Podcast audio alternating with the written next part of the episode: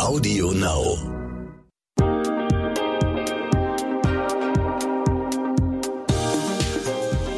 Hi und herzlich willkommen zur neuen Podcast-Folge What the Finance mit mir, Anissa. Ich bin Host des Podcasts. Die finanzielle Situation von Frauen, wenn sie Mutter werden, wird oft ganz schön kompliziert. Elternzeit, Elterngeld, Teilzeitarbeiten, Kindergeld, Sparen fürs Kind, das ist alles super komplex. Deshalb habe ich mir für diese Podcast-Folge Lisa Hassenzahl eingeladen. Sie ist Gründerin und Geschäftsführerin von Her Family Office und Expertin für Finanzplanung von Familien und Müttern. Wir werden uns gemeinsam Antworten auf diese Fragen ausdenken und reinarbeiten in dieses Thema. Herzlich willkommen im Podcast, Lisa. Vielen Dank, Anissa. Ich freue mich sehr, dass ich heute da sein darf und mit dir über die ganzen Themen sprechen darf. Wir haben uns ja auch einen richtig großen Schwung Themen vorgenommen. Wann sollte man sich denn überhaupt als Mutter spätestens mit dem Thema Finanzen mal beschäftigt haben? Naja, also eigentlich muss ich sagen, wie soll ich es auch anders sagen, hoffentlich ein bisschen früher schon. Also tatsächlich muss man ja sagen, gerade als Frau tatsächlich sollte man sich so früh wie möglich mit seinen Finanzen und vor allem seiner Finanzplanung auseinandersetzen, sich eben überlegen, wo möchte ich letzten Endes hin, was sind meine Zielsetzungen, wie kann ich die erreichen und sich eben einfach einen Plan machen. Aber natürlich, wenn das jetzt bezogen auf das Mutterwerden geht, dann ist es so natürlich einfach in dem Moment, in dem ich in diese Planung hineingehe. Also spätestens in dem Moment, in dem ich mit meinem Partner eben plane, eine Familie zu gründen, sollte ich mich mit dem Thema beschäftigen. Wir werden auch im weiteren Verlauf noch zu vielen Punkten kommen, warum das auf jeden Fall Sinn macht, sich früh damit zu befassen. Und sich dann eben einfach zu überlegen, wie soll das genau aussehen? Möchten wir unsere Finanzen gemeinsam planen? Wer ist für was zuständig? Wie soll die Arbeitsteilung aussehen? Und vor allem eben einfach immer das Thema, die eigenen Ziele nicht aus den Augen lassen und sich einfach klar machen, man sollte sich unabhängig aufstellen und die eigenen Ziele verwirklichen. Ja, da sprichst du es gerade schon an. Wenn ich denn in einer Partnerschaft bin, sollte ich die Finanzplanung dann gemeinsam mit meinem Partner oder Partnerin machen oder sollte ich es eher alleine machen? Da gibt's jetzt keine wirkliche Regel. Also ich würde grundsätzlich schon sagen, in einer funktionierenden Partnerschaft und gerade natürlich auch, wenn man in die Kinderplanung geht, dann sollte die Partnerschaft ja funktionierend sein, macht es schon Sinn, eine gemeinsame Finanzplanung anzugehen. Also sich gemeinsam diesem Thema zu nähern, hilft ja manchen auch. Also tatsächlich erlebe ich viele Paare und gerade auch Frauen, weil bei Frauen die Berührungsängste mit dem Thema Finanzen und Finanzplanung ja auch bekanntermaßen einfach ein bisschen höher sind, denen es einfach hilft, wenn sie sich dem Thema gemeinsam nähern. Kann man auch durchaus machen, denn es ist ja schon so, wenn man auch eine gemeinsame Zukunft plant, dann gibt es ja auch Themen, die sich überschneiden und bei denen man sich gemeinsam überlegen sollte, wie man die regeln möchte. Aber was man schon sagen muss, es ist schon sinnvoll, die Finanzplanung auch ein Stück weit auf eigene Füße zu stellen. Also man kann sich dem Thema gemeinsam nähern, man kann sich auch darüber austauschen, welche Ziele man hat, wie man die verwirklichen will. Aber ich empfehle grundsätzlich meinen Mandantinnen immer, die Finanzplanung auch wirklich mal für sich selbst aufstellen zu lassen oder beziehungsweise, wenn man es selbst machen möchte, für sich selbst aufzustellen, sich genau klar zu werden, welche Einflussfaktoren gibt es, wie sehen meine Ziele aus und wo komme ich tatsächlich mal ganz unabhängig von meinem Partner oder meiner Partnerin eben einfach hin, wenn ich diesen Weg so weitergehe. Mhm. Als ich auf Instagram angekündigt habe, dass ich eine Podcast-Folge zu diesem Thema mache, haben mich super viele Fragen zu dem Thema Elterngeld erreicht und ich habe das Gefühl, das ist eine komplette Wissenschaft für sich. Elterngeld gleicht ja eigentlich fehlendes Einkommen aus, wenn Eltern nach der Geburt ihr Kind zu Hause betreuen. Wie finde ich denn überhaupt heraus, wie viel Geld Elterngeld mir zusteht und wie ich das bekomme und also diese Fragen drumherum? Ja, also tatsächlich, es ist ein wahnsinnig spannendes Thema, durchaus auch nicht ganz einfach zu durchschauen und letzten Endes, also deswegen möchte ich auch mal ganz klar einen Punkt vorausschicken. Es macht unheimlich viel Sinn, sich genau wie bei der Finanzplanung früh damit zu befassen, da keine Berührungsängste aufzubauen und sich im Zweifel halt eben, wie es immer so ist, einfach Hilfe zu holen. Es gibt wahnsinnig viele Hilfsangebote. Ich komme da auch gleich nochmal zu. Aber tatsächlich, also Elterngeld ist keine so triviale Sache. Die Kalkulation und die Berechnung ist nicht so ganz einfach. Aber wie gesagt, früh damit befassen, das hilft unheimlich viel. Ich erlebe das tatsächlich teilweise, dass Paare das unheimlich weit nach hinten schieben, teilweise schon bis nach der Geburt des Kindes, weil sie einfach nicht wissen, wie sie anfangen sollen und weil sie, ja, Prokrastination ist da, glaube ich, einfach das Stichwort. Aber man muss sagen, wie gesagt, es gibt viele Möglichkeiten, sich zu informieren. Grundsätzlich ist es immer so, dass es am Wohnort eine Elterngeldstelle gibt. Das ist sozusagen die öffentliche Stelle, bei der ich mir Informationen einholen kann, die dafür auch zuständig sind. Meistens angegliedert an das Amt für Soziales, manchmal auch beim Versorgungsamt.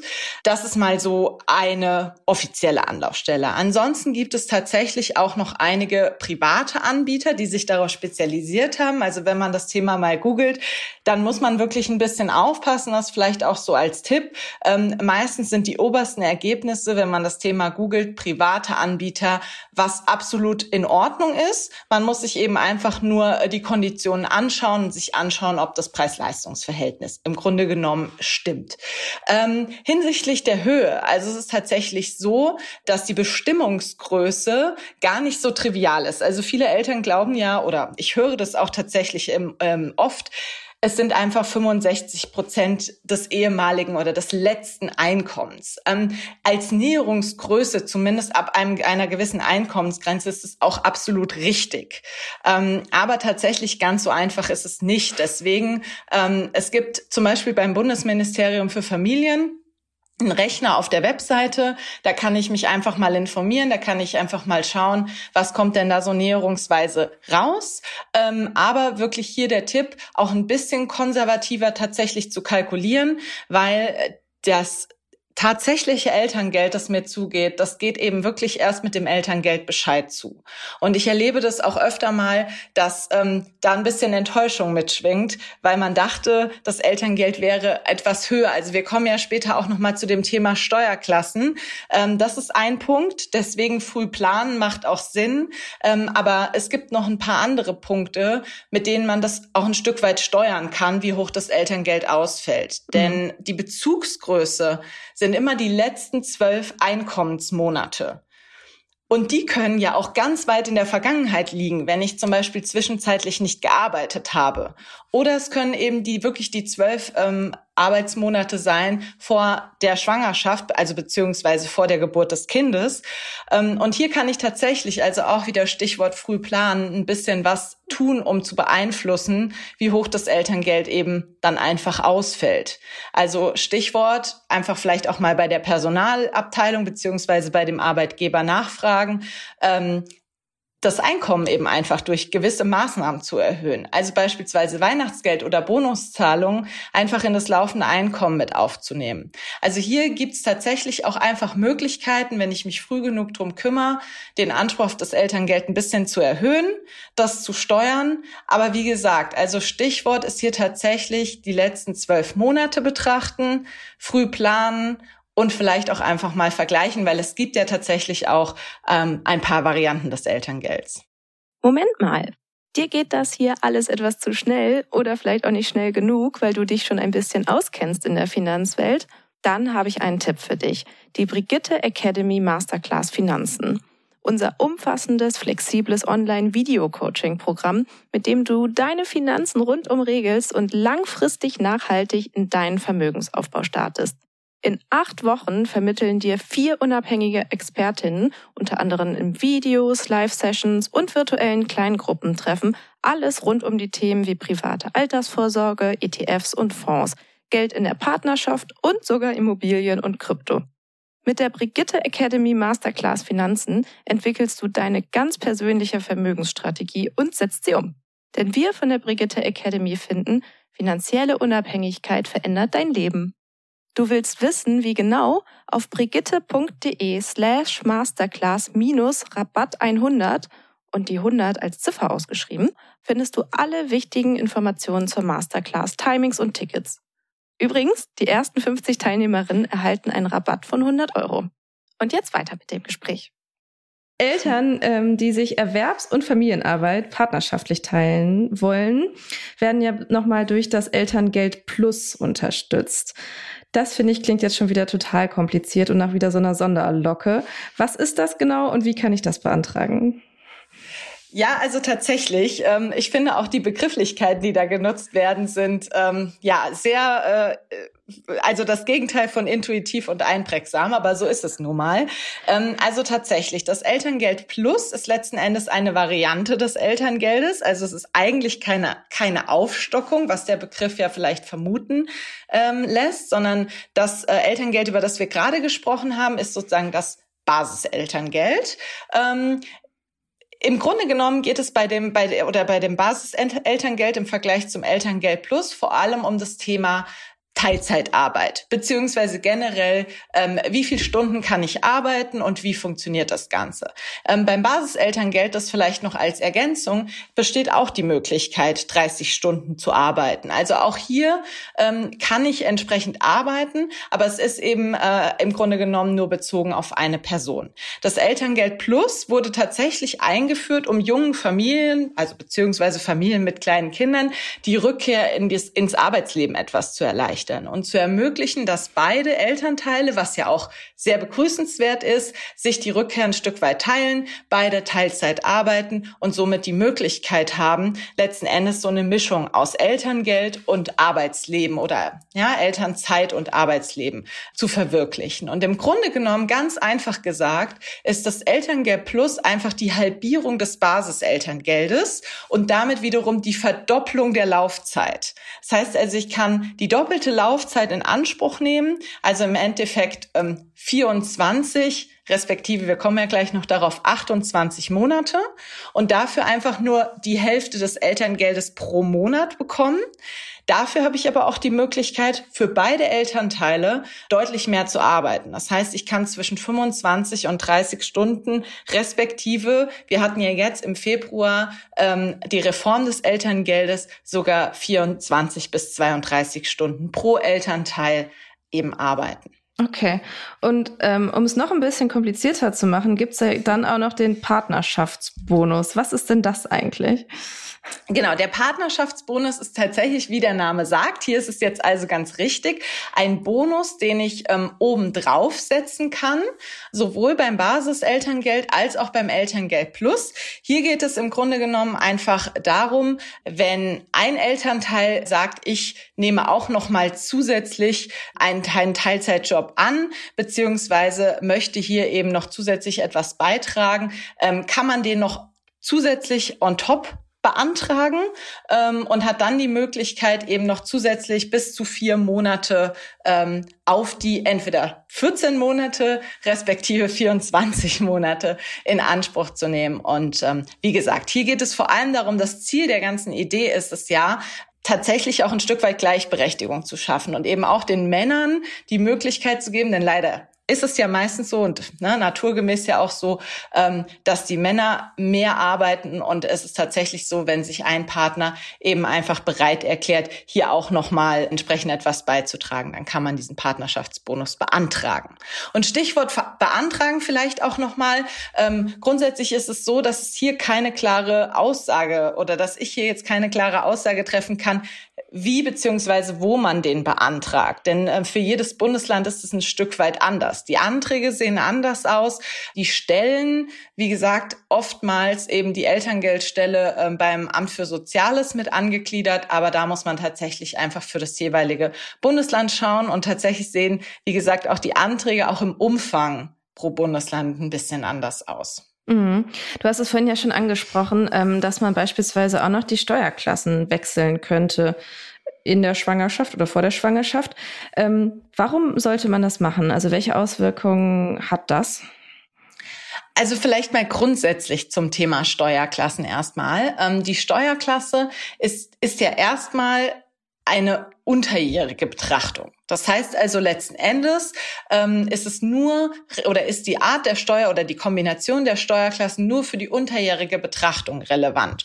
Und im Grunde was ist unterjährig? Kannst du das einmal direkt erklären? Ja, also im Grunde genommen wirklich für während des laufenden Jahres, also Monat für Monat. Das heißt, wir unterscheiden ja bei dem Thema Einkommen respektive Gehalt immer zwischen der monatlichen Abrechnung und der Einkommensteuerbetrachtung, also dem, was man dann auch in der Einkommensteuererklärung am Jahresende entsprechend angibt. Und diese Unterscheidung ist eben entsprechend auch relevant für die Steuerklassen. Das heißt, die Kombination oder die Wahl der Steuerklasse wirkt sich, um jetzt in dem Beispiel zu bleiben, nur auf die Lohnabrechnung aus.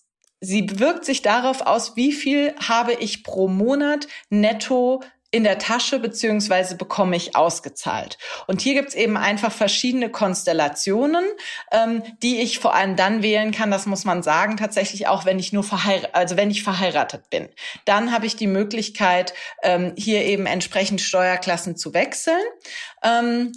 Und wie gesagt, also es geht eben einfach darum, welche Konstellation wähle ich, wer hat sozusagen die günstigere Steuerklasse, bekommt deswegen unterjährig einfach mehr netto ausgezahlt und wer hat die etwas ungünstigere Steuerklasse und bekommt deswegen vielleicht netto unterjährig eben einfach etwas weniger. Okay. Und tatsächlich, deswegen hatte ich das vorhin auch so betont beim Elterngeld, da ja die Betrachtung der letzten 12 Monate in der Systematik relevant ist und man sich über diesen Mechanismus eben dann anschaut, welchen Anspruch auf Elterngeld in der Höhe habe ich denn, macht die Wahl der Steuerklasse durchaus einen Unterschied. Denn bei der Berechnung ist es eben so, die Vergabestelle schaut sich die letzten 12 Monate an, zieht noch gewisse pauschale Freibeträge ab und kürzt dann eben um das Thema Steuern und Sozialabgaben. Und hier wird die Steuerklasse relevant, weil wir hier eben in der zitierten unterjährigen Betrachtung sind. Das heißt also, wenn ich hier frühzeitig plane, dann kann ich eben tatsächlich die Steuerklassen so ändern, und das macht dann durchaus auch Sinn, dass, um jetzt mal in der klassischen Rollenverteilung zu bleiben, die Frau, die vielleicht einfach mehr zu Hause bleibt nach der Geburt des Kindes, frühzeitig in die günstigere Steuerklasse wechselt. Das heißt also, die schlechtmöglichste Steuerklasse ist die Steuerklasse 5, weil da die Abzüge am höchsten sind. Das heißt also, es macht durchaus Sinn, von der Steuerklasse 5 in die Steuerklasse 3 zu wechseln, damit eben einfach in der unterjährigen Betrachtung vor dem Eintritt der Elternzeit ein höheres Netto zu haben und damit den Anspruch auf das Elterngeld dann einfach zu erhöhen. Das ist so ein Aspekt. Okay, und wie geht das, diese Steuerklasse wechseln? Warum machen wir das nicht alle ständig, wenn wir dadurch Geld sparen können? Ja, also tatsächlich, man kann das ständig machen. Das ist auch ziemlich einfach. Es ist wirklich einfach nur ein Formular, in dem man übereinstimmend angibt, wer denn jetzt eigentlich welche Steuerklasse haben möchte. Die kann man theoretisch tatsächlich ständig wechseln. Wie gesagt, es ist eigentlich nur eine unterjährige Betrachtung, denn die Abrechnung kommt tatsächlich dann in der Einkommensteuererklärung am Jahresende. Das heißt, da wird dann entsprechend aufgerechnet. Man schaut, wer von beiden muss sozusagen was nachzahlen, wer bekommt vielleicht was zurück und dann bekommt man es über die gemeinsame Einkommensteuererklärung dann eben entsprechend verrechnet, je nachdem, ob positives oder negatives Ergebnis. Mhm. Das heißt, grundsätzlich könnte man das natürlich ständig machen. In der Regel macht man das nicht. Man legt sich eben auf eine Steuerklasse fest und ja, bleibt dann eben in dieser. Kurz ein Punkt in Bezug auf die Steuerklassenwechsel beim Elterngeld. Hier ist noch eine Sache wichtig, man sollte Fristen beachten. Also man kann diesen Steuerklassenwechsel ja, wie gesagt, sehr einfach vollziehen. Man muss aber darauf achten, dass man ihn früh genug vornimmt. Also er muss für die Frau eben entsprechend 7 Monate vor Eintritt in den Mutterschutz erfolgen und für den Mann 7 Monate vor Geburt des Kindes. Das ist unheimlich wichtig. Das heißt, da kann man sich tatsächlich mal wirklich auch wieder frühzeitig ist heute unser Stichwort, mit beschäftigen, damit man da eben einfach keine Fristen verpasst. Mhm. Ehegattensplitting ist ja etwas, was uns Frauen spätestens bei der Rentenzahlung auf die Füße fällt. Und das hört sich gerade für mich so an, als würde das hier jetzt schon so ein bisschen reinspielen. Welche Stolperfallen gibt es bei diesem Steuerklassenwechselmodell? Ja, das Ehegattensplitting und das Steuerklassenmodell ist nicht das gleiche. Das heißt also, hier muss man unterscheiden. Beides, ich sag mal, schlägt aber so ein bisschen in die gleiche Kerbe und löst ein Stück weit die gleiche Diskussion aus. Also letzten Endes das Thema Steuerklassen, wie gesagt, ist nur in Anführungszeichen relevant für die unterjährige Betrachtung. Das heißt, am Ende des Jahres in der gemeinsamen Steuererklärung wird ja abgerechnet. Aber da ist natürlich schon auch wichtig, dass man sich in einer guten Partnerschaft offen darüber austauscht, sich da auch wirklich drüber klar wird, was bedeutet das, wenn ein Partner, Partnerin die schlechtere Steuerklasse unterjährig in Kauf nimmt, und man im Grunde genommen muss, gibt es da irgendwas, was man vielleicht irgendwie untereinander ausgleichen soll, möchte oder wie auch immer. Ja, das muss man sich von Fall zu Fall anschauen. Wie gesagt, in der Regel, es wird ja über die Einkommensteuererklärung dann entsprechend wieder ausgeglichen. Nur dann ist halt die Frage, was passiert denn mit dem Geld? Also man sollte sich halt schon auch in einer Partnerschaft über Liquiditätsströme und über Eigentum Gedanken machen. Also wir haben das im Zusammenhang mit dem Thema Ehevertrag und sozusagen Regeln für eine Ehe gelernt. Das Thema Eigentum endet ja nicht mit dem Schließen einer Ehe, sondern letzten Endes behält jeder sein Eigentum. Und darüber sollte man sich einfach auch in diesem Zusammenhang klar sein. Das heißt also, wenn eine Seite unterjährig auf Geld verzichtet aufgrund einer schlechteren Steuerklasse, dann sollte man sich diesem Eigentumsanspruch in Anführungszeichen einfach mal bewusst werden und sich gemeinsam überlegen, gibt's da was zu tun? Ja. Und ehrlich gesagt sehe ich das ein Stück weit auch so in Bezug auf dieses sehr umstrittene Ehegattensplitting. Bei dem Ehegattensplitting geht es ja gerade um das Thema Einkommensteuererklärung. Das heißt, am Jahresende wird abgerechnet. Und beim Ehegattensplitting, das ist ja die gemeinsame Veranlagung. Ja, das heißt also, man ist, wenn man verheiratet ist, kann man zwischen der getrennten und der gemeinsamen Veranlagung wählen. Und in der gemeinsamen Veranlagung, gilt dieser sogenannte Splitting-Tarif, woher dieses Wort Ehegattensplitting kommt. Und letzten Endes geht es hier einfach darum, die beiden Einkommen zu addieren, zu halbieren, den Steuertarif darauf anzuwenden und das dann wieder zu verdoppeln, was in der Konsequenz einfach dazu führt, dass in dieser Betrachtung in der Regel deutlich weniger Steuern anfallen, als wenn jeder sein Einkommen selbst versteuert hätte. Dieser Effekt ist umso größer, je größer die Einkommensunterschiede zwischen den Ehepartnern sind. Und da sind wir ja schon mitten in der Diskussion, die wir alle kennen und die auch absolut zu Recht geführt ist und die wir tatsächlich viel häufiger führen sollten, dass es im Grunde genommen dazu führt, dass Frauen, die eben einfach statistisch gesehen diejenigen mit dem geringeren Einkommen in der Partnerschaft sind, insbesondere wenn es Mütter betrifft, um die es ja heute auch vor allem gehen soll, bei denen es dann eben einfach so ist, dass dieser Einkommensunterschied zugunsten sozusagen der Gesamtbetrachtung deutlich Auswirkungen hat, weil eben beide gemeinsam in Anführungszeichen Steuern sparen, aber tatsächlich das dazu führt, dass letzten Endes die weniger Verdienende oft in der Betrachtung mehr oder weniger umsonst arbeitet. Also das ist ja so ein bisschen das, ich weiß nicht, wie es dir geht, was man oft hört, ich zahle ja so viel Steuern, eigentlich macht es gar keinen Sinn zu arbeiten. Und das ist ja auch die Diskussion, die daraus entsteht,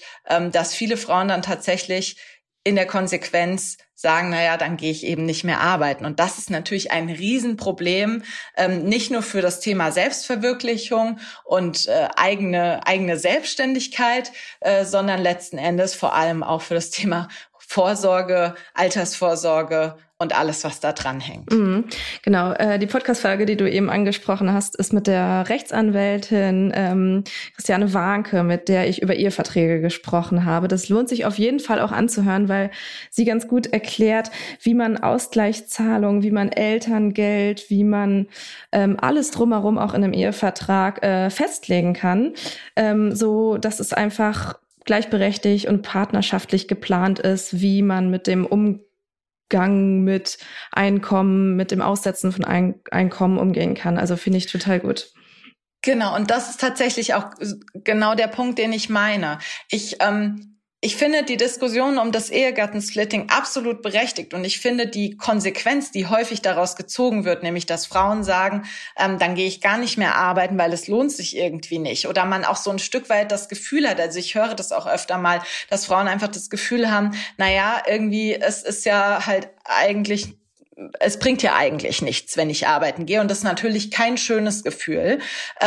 Nichtsdestotrotz finde ich, wenn man das wirklich gut regelt, und deswegen, was du gerade ansprichst, ist total wichtig. Es spricht ja nichts dagegen, in einem Ehevertrag genau das zu regeln. Zu sagen, wir nehmen zwar das Ehegattensplitting in Anspruch, weil warum nicht? Es spart ja immerhin Steuern. Aber wir gehen verantwortungsvoll, bewusst und eben gemeinschaftlich damit um und wir regeln, wie mit diesem Vorteil sozusagen so umgegangen wird, dass beide Seiten was davon haben. Also tatsächlich, es lässt sich ja berechnen, wie groß dieser Vorteil ist. Und warum soll in einem Ehevertrag nicht drinstehen, dass im Fall der Scheidung dieser Vorteil von Seiten des oder der Besserverdienenden zugunsten der oder des Schlechterverdienenden eben auszugleichen ist. Ja, genau. Also ich finde tatsächlich, sowas sollte man viel häufiger thematisieren. Richtig gut. Über all die Themen, die wir jetzt gerade gesprochen haben, da ging es um Frauen, die in einer Partnerschaft sind. Was mache ich denn, wenn ich alleinerziehend bin bei diesen ganzen Fragen? Also grundsätzlich ist es so, dass auch für Alleinerziehende das Thema Elterngeld, ElterngeldPlus und so weiter alles ganz genauso möglich ist. Also hier bestehen tatsächlich ganz ähnliche Ansprüche. Wichtig ist natürlich, man muss sich noch mal ein bisschen besser vielleicht informieren, aber grundsätzlich das auf jeden Fall alles auch möglich. Aber natürlich der organisatorische Aufwand, die Verantwortung ist natürlich viel größer, weil sie sich nicht auf zwei Köpfe verteilt. Das ist natürlich vollkommen klar. Und im Grunde genommen gilt generell, also auch wenn wir jetzt dann gleich noch zu anderen Themen kommen, in dem Moment, in dem ich natürlich alleine bin oder auch, haben wir ja letzte Woche auch von Christiane toll gehört, der deutsche Gesetzgeber eben einfach eine eheähnliche Partnerschaft auch ganz anders als eine Ehe eben entsprechend behandelt, muss ich mich einfach um mehr Dinge kümmern. Ich muss Dinge, die mir in einer Ehe automatisch abgenommen werden, einfach proaktiv klären und absichern. Das heißt also, wie gesagt, gerade auch wenn wir dann zum Thema Absicherung kommen, muss ich mir natürlich überlegen, wie kann ich meine Kinder noch besser absichern, weil es vielleicht eben einfach keinen Partner mehr gibt, beziehungsweise ich muss mir eben überlegen, welche Aspekte möchte ich vielleicht sonst noch proaktiv regeln. Also grundsätzlich gilt ja erstmal, das ist die Frage, die ich auch häufig höre, das Sorgerecht ist ja erstmal klar geregelt. Also sofern der Partner oder die Partnerin jetzt nicht verstorben ist, ist ja klar, dass auch ein getrennt lebender Partner im Falle des Todes erstmal das Sorgerecht erhält. Also diese Sachen sind zwar schon geklärt, aber ich kann natürlich über Sorgerechtsvollmachten oder auch die anderen Punkte, zu denen wir noch kommen, also auch für Alleinerziehende wahnsinnig wichtig, eben hier einfach über Vollmachten und Vorsorge entsprechend Regelungen zu treffen. Mhm. Okay. Du unterstützt Mütter ja auch, wenn sie planen, wie sie Geld für ihre Kinder anlegen oder ansparen möchten, dass die Kinder dann zum Beispiel fürs Studium oder so verwenden können. Wie macht man denn sowas? Also klar gibt es Kindergeld, irgendwie um die 200, bisschen mehr als 200 Euro ab einem Kind, aber das kann man ja in den meisten Fällen nicht direkt wieder ansparen. Das muss man ja für die steigenden Kosten ausgeben, oder? Ja, also ich sag mal so, da schließt sich jetzt der Kreis zur Finanzplanung. Das kommt natürlich total drauf an, wie die eigene Finanzplanung aussieht, wie Liquiditätsströme aussehen, also welche Kosten habe ich, welche Einkommen habe ich und wie viel tatsächlich von dem Geld kann ich zugunsten der Kinder sparen. Also im Grunde genommen, es macht natürlich auf jeden Fall wahnsinnig viel Sinn, so früh wie möglich, also klar, ja, die Regel kennen wir, so früh wie möglich anzufangen, mit Vermögensaufbau Geld anzulegen und definitiv ist das Thema Vorsorgen für Kinder in dem Zusammenhang auch wichtig. Ich würde jetzt mal sagen, also es ist natürlich nicht zwingend notwendig, das gesamte Kindergeld dafür zu nutzen, wenn es einfach nicht möglich ist, weil ich einen Teil des Kindergeldes brauche, um, wie du richtig sagst, die höheren Kosten einfach zu decken, dann ist das so. Also da gibt es absolut keine Notwendigkeit, die gesamten 200 € zu nutzen. Es gibt viele verschiedene Varianten. Also tatsächlich finde ich, das ist viel wichtiger, sich zu überlegen, was passt denn eigentlich am besten? Und dann geht es eben einfach wirklich darum, okay, welchen Teil des Kindergeldes kann ich nutzen? Vielleicht auch mit Omas, Opas und Verwandten mal zu sprechen, dass auch gerade am Anfang, wo es ja meistens so ist, dass die Anzahl an Kuscheltieren und Strampelanzügen dann irgendwann Überhand nimmt, man eben offen kommuniziert, dass es doch schön wäre, vielleicht einfach für den Geburtstag, Weihnachten oder so Geld zu sparen. Stichwort sparen. Also als erstes muss man auch hier genau wie bei der eigenen Planung zwischen Vermögensaufbau und Risikoabsicherung unterscheiden. Also ich sehe auch öfter mal, dass Eltern, weil man ist ja auch besorgt, ihre Kinder wahnsinnig überversichern mit irgendwelchen Risikoversicherungen und dabei vergessen, dass das ja gar nichts mit Vermögensaufbau zu tun hat. Das heißt also, aus meiner Sicht gibt es im Versicherungsbereich eine Sache, die macht auf jeden Fall Sinn, das ist das Thema Berufsunfähigkeitsabsicherung, ja, beziehungsweise Risikoabsicherung. Da ist es tatsächlich so, je jünger das Kind ist, desto besser ist es, weil die Versicherungen sind wahnsinnig günstig und es gibt solche Vortarife, die machen auf jeden Fall Sinn. Bei der Geldanlage sehe ich es tatsächlich so, ich würde dort immer erstmal ein sehr kostengünstiges Depot empfehlen und mir dort einfach 1 oder 2, je nachdem wie hoch eben der monatliche Betrag ist, den ich sparen möchte für die Kinder, ETFs aussuchen. Es können ganz einfache Aktien-ETFs sein. Der Anlagehorizont ist wahnsinnig lang. Das heißt, hier ist das Stichwort vor allem einfach möglichst kostengünstig, möglichst flexibel.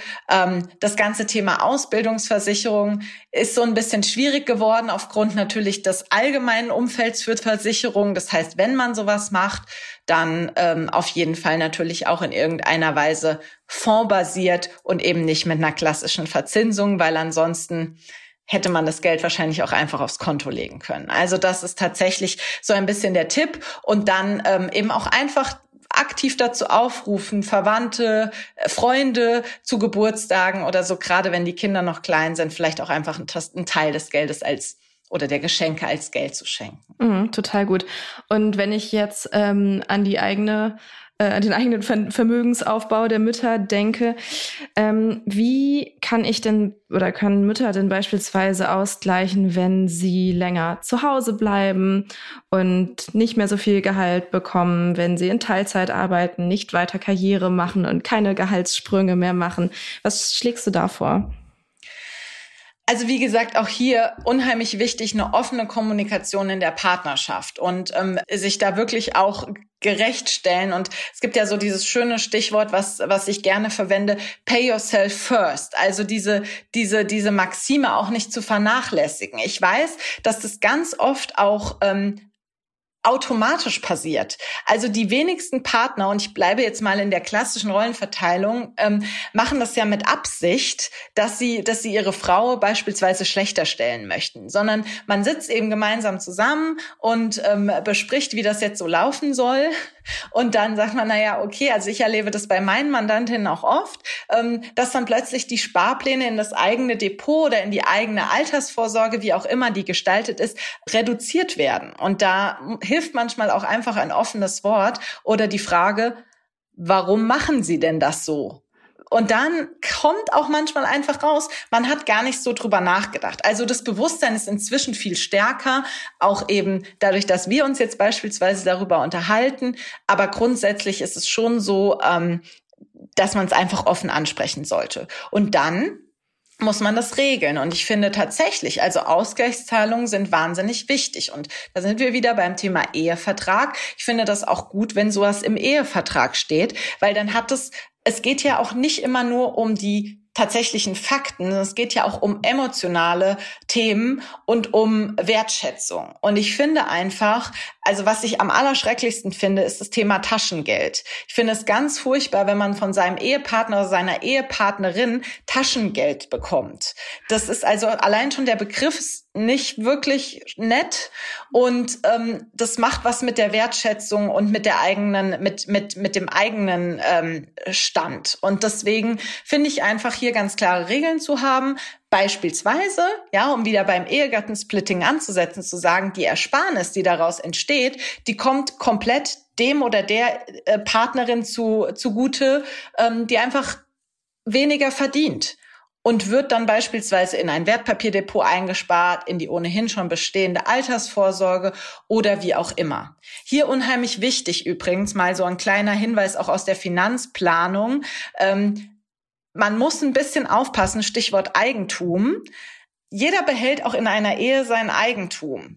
Und man kann nicht beliebig auch unter Ehepaaren Geld hin und her schenken. Das heißt, man sollte sich grundsätzlich schon darüber im Klaren sein, dass wenn Geld von einem Konto auf das Konto des anderen geht, dass das rein rechtlich gesehen und rein steuerlich übrigens auch erstmal eine Schenkung ist.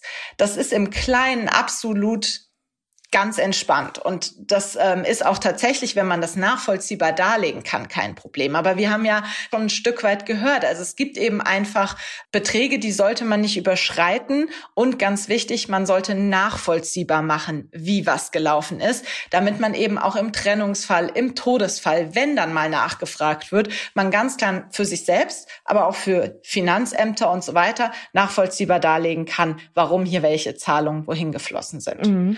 Und wie gesagt, ich finde auch tatsächlich, hier hilft eine Finanzplanung, um überhaupt erstmal die Frage zu beantworten, wie viel Geld brauche ich denn vielleicht von meinem Partner oder meiner Partnerin als Zuschuss? Weil dann kann man ja auch ganz anders sprechen. Man kann sagen, also so und so sieht meine aktuelle Planung aus, und die jetzige Situation wirkt sich in gewissen Aspekten aus und die müssen wir gemeinsam als Paar stemmen und ausgleichen. Mhm. Ja, beim Thema Geld und Altersvorsorge ist so ein, ich brauche gefühlt das und das, einfach kein guter Ratgeber. Da helfen einfach wirklich nur konkrete Fakten. Ganz genau. Und deswegen, wie gesagt, ist hier auch Finanzplanung so ein toller Mechanismus und so ein wahnsinnig gutes Instrument, um einfach das ganz sachlich darzulegen und zu zeigen, so sehen die Zahlen aus. Und wie gesagt, wir reden ja hier immer von intakten Partnerschaften. Da möchte man ja auch, dass gegenseitig der Partner, die Partnerin abgesichert ist und eben entsprechend auch für das Alter oder für andere finanzielle Ziele eben vorsorgen kann. Also das finde ich unheimlich wichtig. Und wie gesagt, ich erlebe das ganz oft, dass eine Finanzplanung da helfen kann, weil man dann eben genau nicht in diese Bittstellerrolle kommt, sondern eben einfach sagen kann, das sind die harten Zahlen. Und wie können wir das denn jetzt eigentlich für beide Seiten am besten strukturieren? Mhm. Bei manchen Versicherungen oder Vorsorgen kann man ja auch noch Kinderzuschläge beantragen. Das sollte man wahrscheinlich auch im Hinterkopf behalten, jetzt zum Beispiel bei Riester oder Rürup.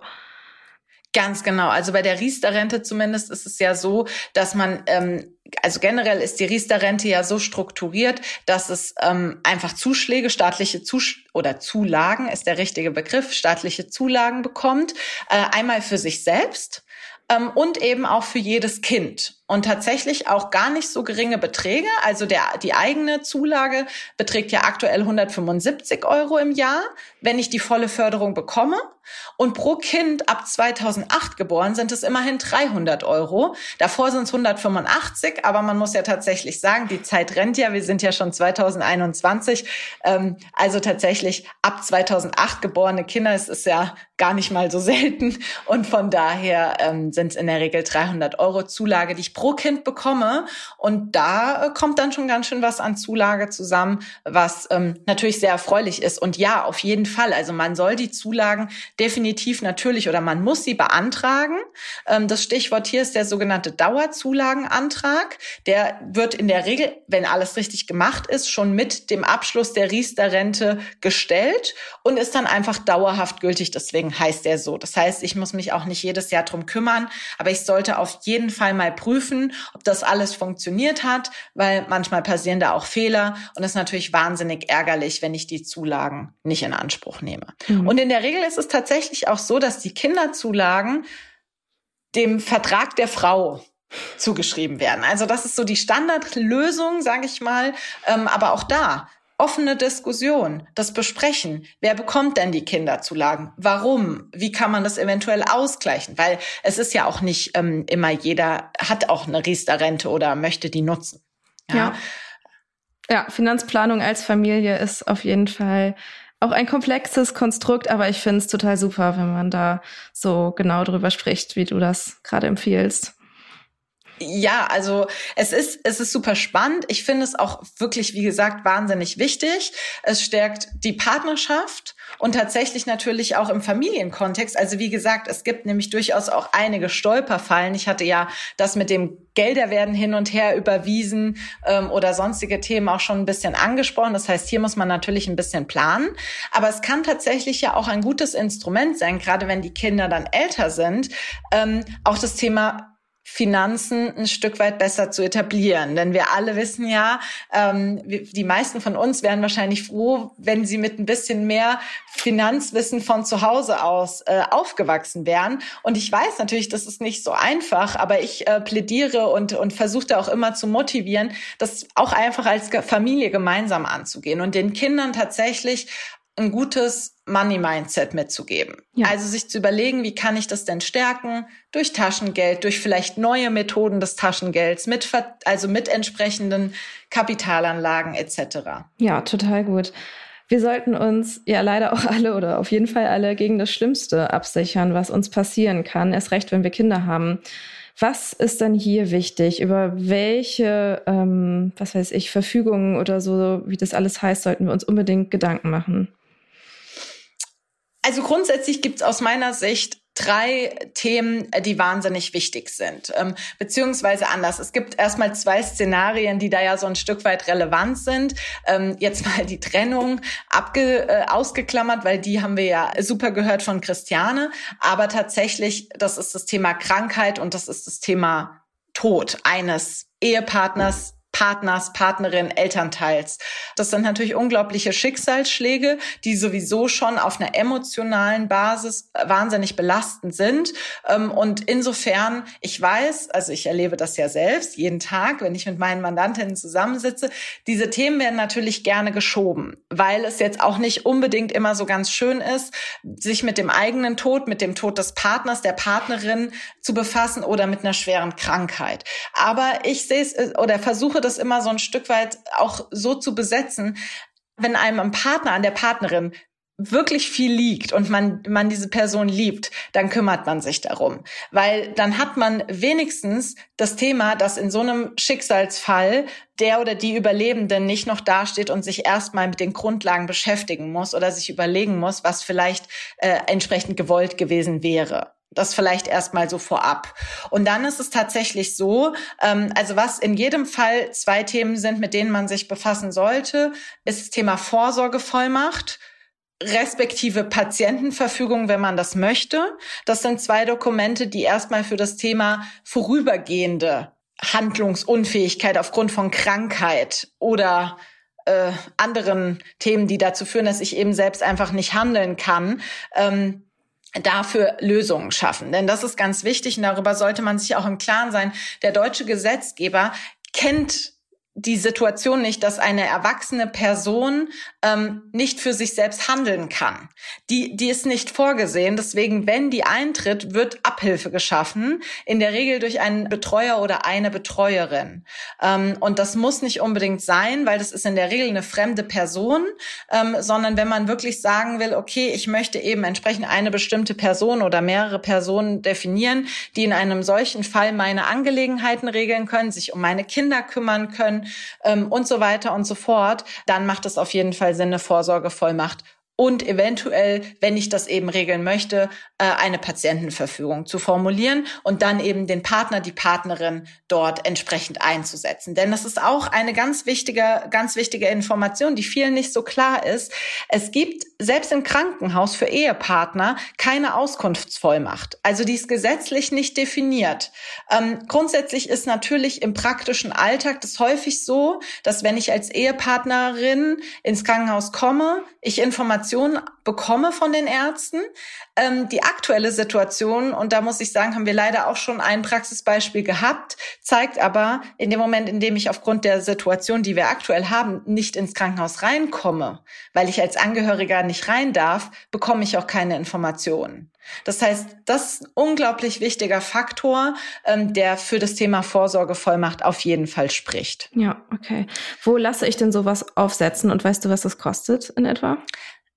Ja, also die Vorsorgevollmacht beziehungsweise Patientenverfügung, also ich oder wir empfehlen das immer so, dass man das gemeinsam macht, also sowohl die Patientenverfügung als auch die Vorsorgevollmacht ineinander greifen, weil es eben tatsächlich einfach sinnvoll ist, es aufeinander abzustimmen. Es gibt Vorlagen im Internet, von denen rate ich meistens ab. Ich glaube, da sind die meisten Anwältinnen und Anwälte auch auf meiner Seite, weil die typischerweise einfach nicht ganz sicher sind. Und letzten Endes vor allem auch in Eigenregie sowas zu machen, manchmal ein bisschen schwierig. Es gibt verschiedene Wege, wie man sowas machen kann.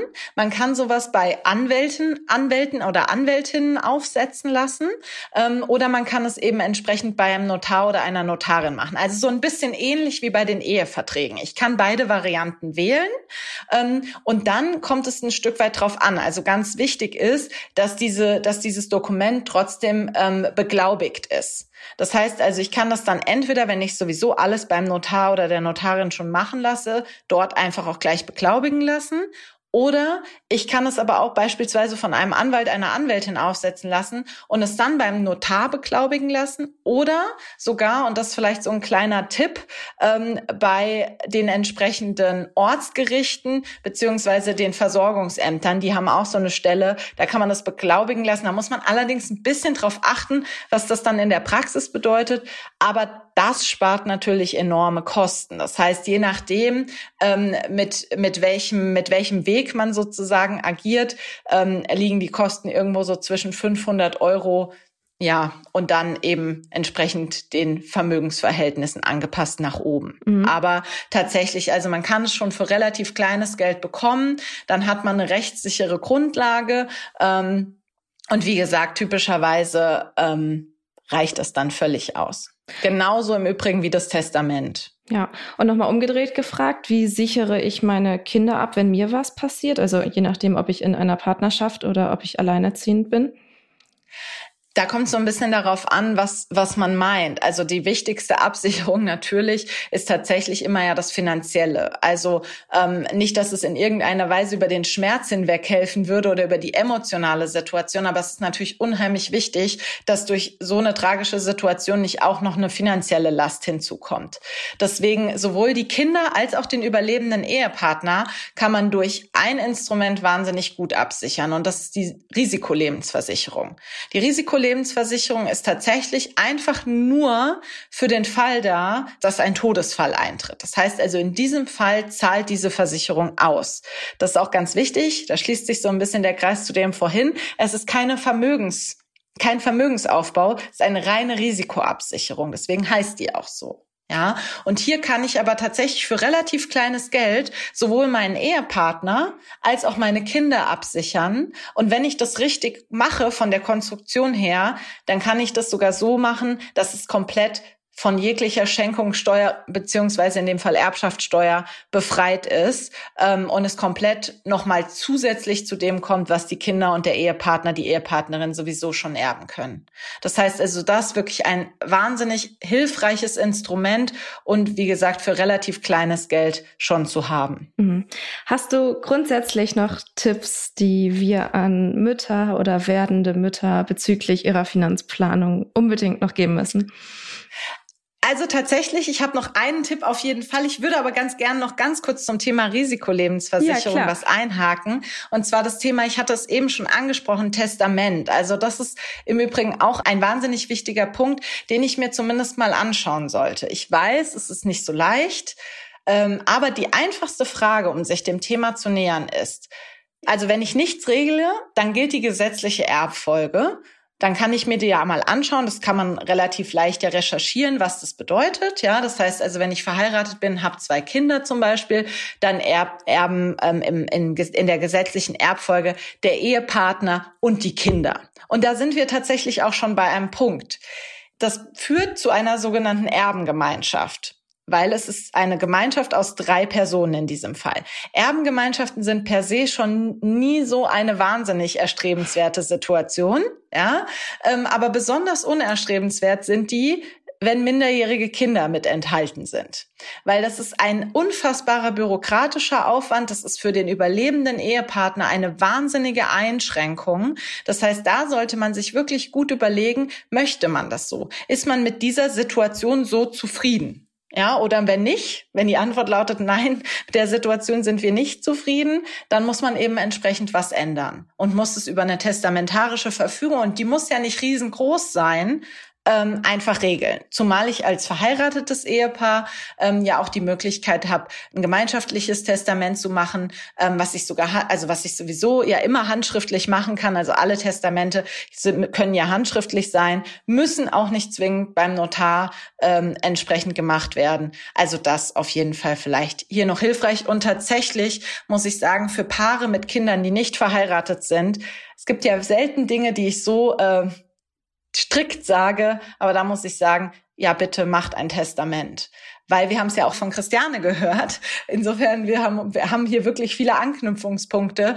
Ein nicht verheirateter Partner wird behandelt wie jeder fremde Dritte. Und das gilt sozusagen in Bezug auf Unterhaltsverpflichtungen, Zugewinn und so weiter, genauso wie im Erbrecht in Bezug auf irgendwelche Ansprüche, auf irgendwelche Erbanteile. Also das ist unheimlich wichtig, sich hier einfach klar zu werden, möchte ich das so oder möchte ich was ändern? So, das war jetzt ein langer Einschub. Dann wolltest du uns noch einen Tipp verraten. Genau, also aus meiner Sicht tatsächlich unheimlich wichtig, auf sich fokussieren, auch wirklich bei sich bleiben. Es ist so, natürlich, man hat eine Familie, man möchte auch für die Familie da sein, in vielerlei Hinsicht, aber gerade in Bezug auf die Finanzplanung, ich kann es nur wiederholen, dieses Motto Pay Yourself First, mit allem, was da dahinter steht. Sich selbst zu überlegen, wie viel Geld kann ich im Monat erstmal für mich weglegen? Wie viel Zeit kann ich mir tatsächlich auch für mich nehmen? Und wie kann ich das eben in Kooperation mit meinem Partner, meiner Partnerin eben einfach so auf die Beine stellen, dass man zu einer vernünftigen Lösung kommt, die für beide sowohl finanziell als auch emotional einfach verkraftbar oder im Optimalfall sogar sehr schön ist. Und tatsächlich vielleicht auch so eine kleine Motivation. Alle Mütter sind Vorbilder für ihre Töchter. Also natürlich auch für ihre Söhne. Aber wir alle wissen, dass wir natürlich nur was an der Situation und an dieser klassischen Verteilung ändern können, wenn Mütter ihren Töchtern das anders vorleben, als sie es vielleicht selbst vorgelebt bekommen haben. Das heißt also, wenn man sich vielleicht für sich selbst nicht motivieren kann, die eigene Finanzplanung in die Hand zu nehmen, dann kann es ja vielleicht ein guter Anreiz sein, es einfach für die Töchter zu tun, um da ein gutes Vorbild sein zu können und ja vielleicht auch die ein oder anderen Ratschläge geben zu können. Lisa, ich danke dir sehr für deine Zeit und für alle Infos. Ich habe so viel gelernt bei dieser Podcast-Folge. Danke, dass du meine Gästin warst. Vielen Dank auch. Hat mich sehr gefreut und ja, danke schön für die Einladung. Wie immer, wenn ihr noch Fragen oder Anmerkungen zu dieser Podcast-Folge habt, dann schreibt uns total gerne per Mail an academy@brigitte.de oder auf Instagram. Wir freuen uns auf Nachrichten von euch.